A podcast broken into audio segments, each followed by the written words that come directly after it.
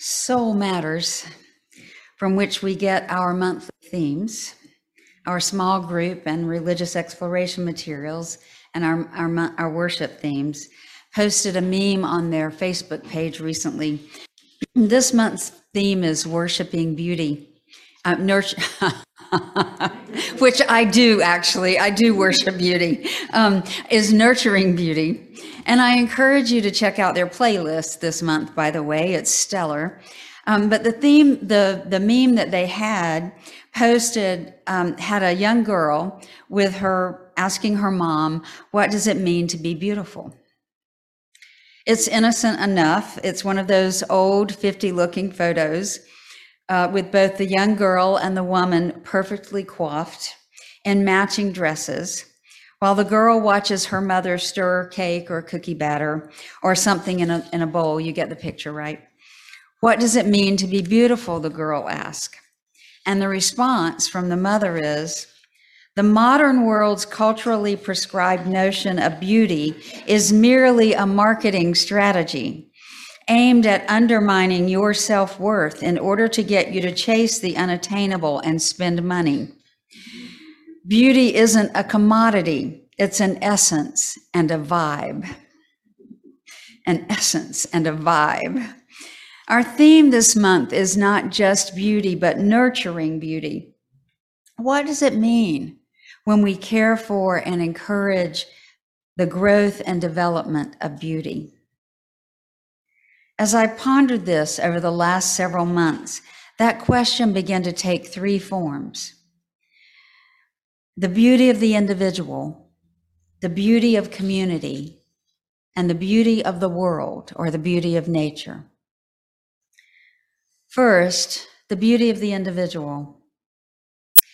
We are meant for beauty and love, writes Reverend Ninan Soto. In process theology, Beauty is what all life is gravitating towards. All life is becoming beauty, and the process of becoming is what beauty is.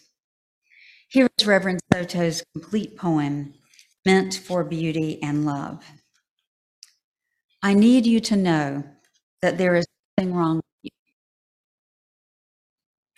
I need you to know that there is nothing wrong with you if you find the world congealed, and unwieldy. You were never meant to serve money, to give loyalty to unprincipled power, to spend your joy frantically soothing yourself in order to tend wounds of being constantly dehumanized. I need you to know that your sense of injury and anger is not overdeveloped. You are meant for love and beauty.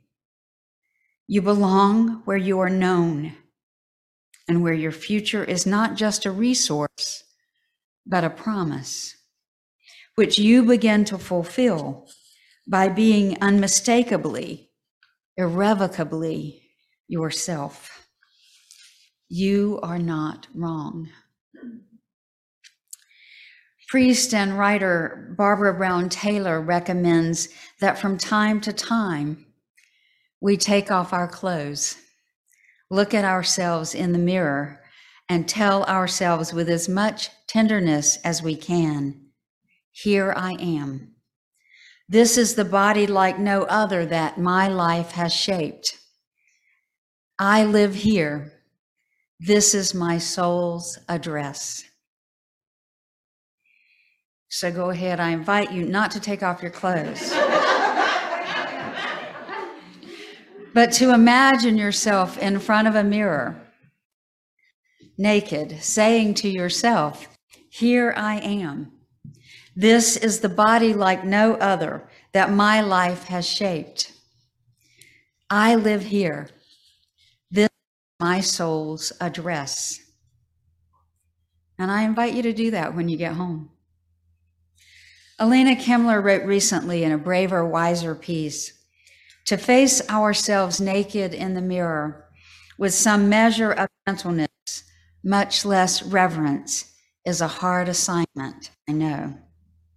Many of us learned early on that we are either too much or not enough. Many of us grow up believing that essential parts of us are unacceptable. Not just our bodies, but the way we look or feel or talk or love or learn. And we never seem to fully unlearn that shame. It is deeply spiritual work to put down our self loathing, to set it aside, even for a few moments. It is deeply spiritual work to learn to treat ourselves with compassion, to learn to see ourselves, if only in moments, the same way we look at something or someone we find beautiful. A newborn baby, the ocean, a sunset.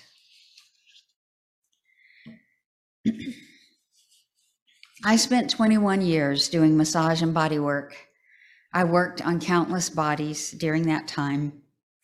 There was not one body in all that time that was not beautiful. No matter the shape, the size, the configuration, each body, each soul was beautiful.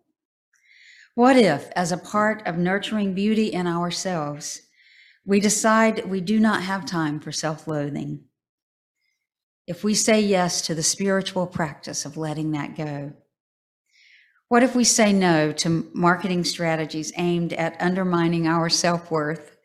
And what if we decide not to spend one more second hating ourselves or our situations?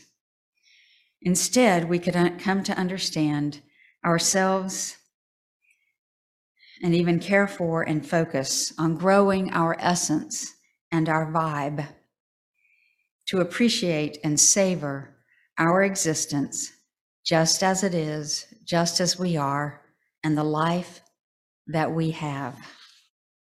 It's a beautiful glass. You are meant for love and beauty, writes Reverend Soto. They go on you belong where you are known and where your future is not just a resource, but a promise. You belong where you are known. A promise which you begin to fulfill by being unmistakably, irrevocably yourself.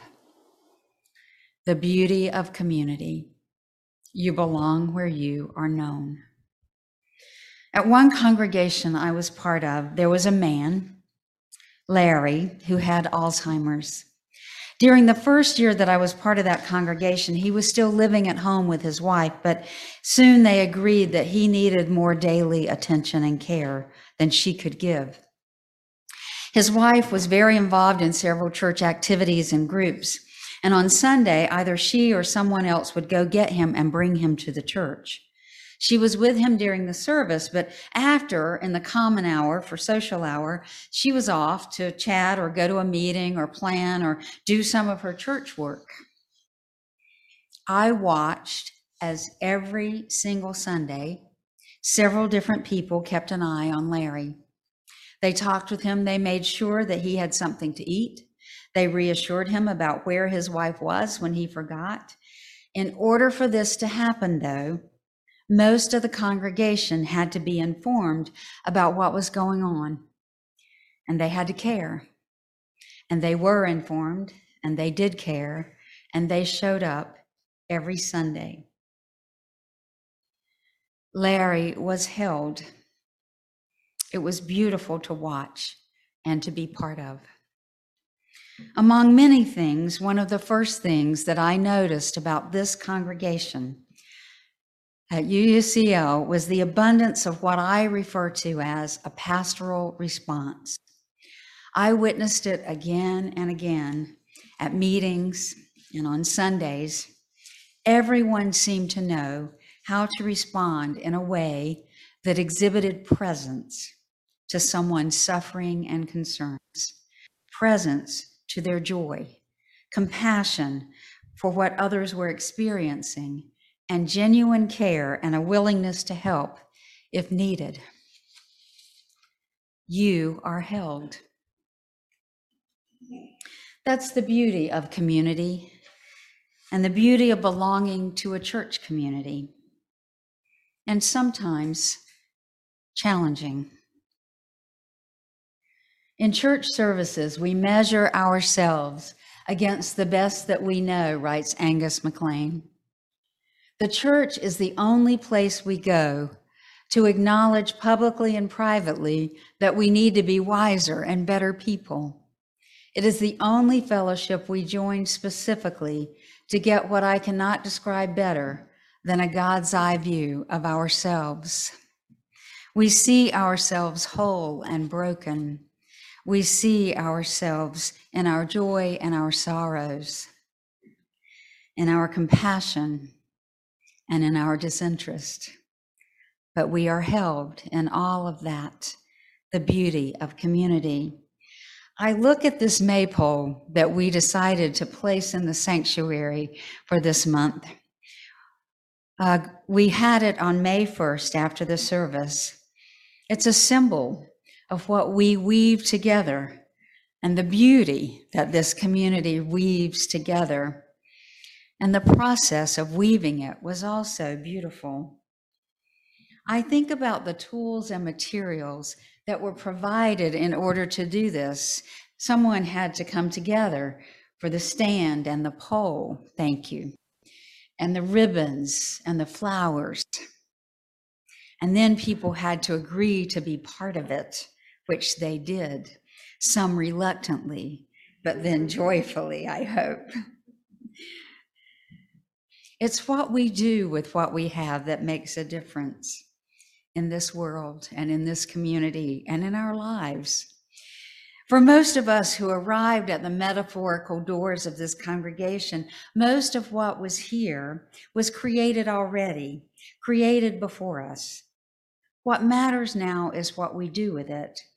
How will we nurture the beauty of belonging to this congregation or any congregation or any other place of belonging in our lives? Family, work, friendships, circles, neighborhoods. Earlier this month, the youth worked on, I think it was last Sunday, worked on this collage, and they were answering the question How do we nurture beauty by creating it and sharing it with the world? It is here for us to enjoy and to ponder you can take a closer, look after the service. How do we appreciate the beauty of the world and how do we care for and work for the growth of beauty in the world, both as individuals and as a community? The beauty of the world. In his book, American Immanence, UU professor Mike Hogue writes that a theology of immanence, immanence meaning that we find meaning within or within our experiences. We find God within us.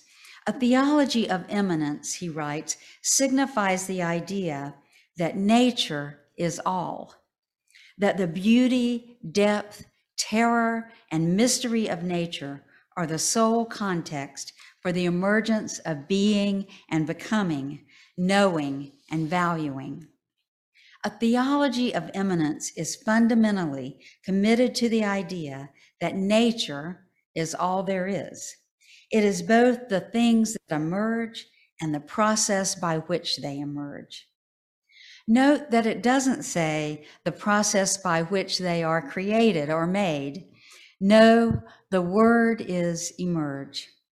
The process by which beauty emerges, perhaps how it emerges, is in part due to how it is nurtured, whether or not it is cared for, whether or not it matters, the conditions under which it exists and under which it waits to emerge.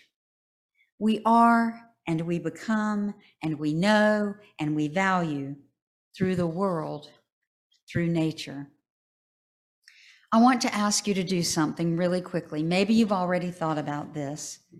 Just breathe for a moment, clear your mind. Think about what you've been through the last couple of years. And I ask you this question What beauty have you discovered that may not have been evident without the pandemic?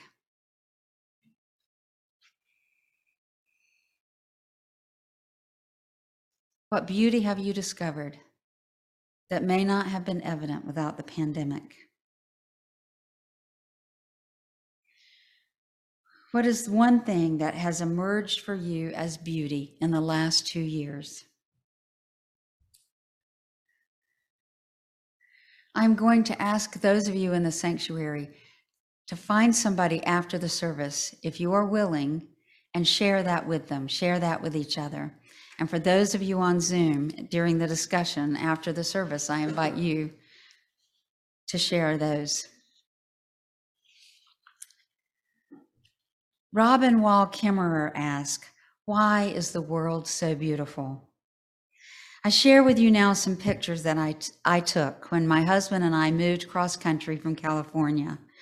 We tried to see as much as possible as we crossed the country, and we were amazed to discover the Grand Canyon of the Yellowstone. Not the Grand Canyon in Arizona, but the Grand Canyon of the Yellowstone, the Yellowstone River at the Yellowstone National Park in Wyoming. There is a beautiful, magnificent canyon with a river running through it. The Yellowstone River flows northward through Yellowstone National Park, feeding and draining Yellowstone Lake. There is a waterfall that is gorgeous. And a, and a, and a river, the river and rapids and trees that you go through as you walk toward the waterfall.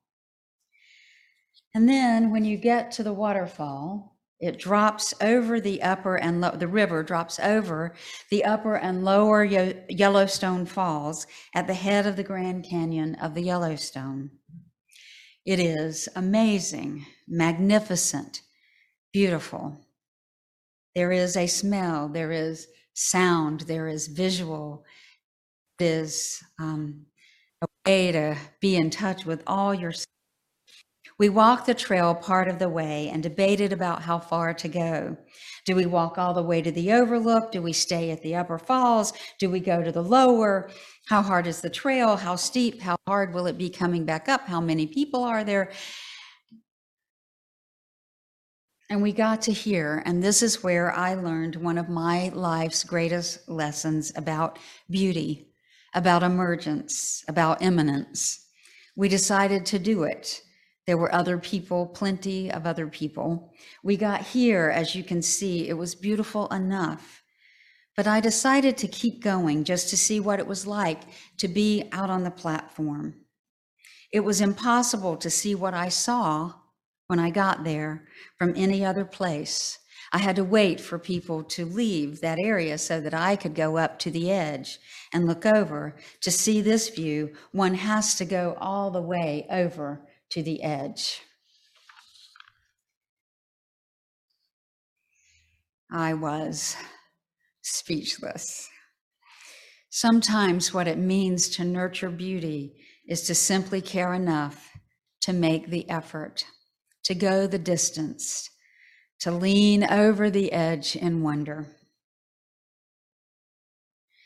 to find the promise that beauty is in our lives to find the promise that beauty is in our lives and to become beauty ourselves, to allow ourselves to be nurtured by nature, by each other, to find beauty, to find our place of beauty and belonging in the world and in our community and within ourselves, so that we find our essence and our vibe to know that we are meant for beauty and love, that we belong to this world, to this earth, and to each other.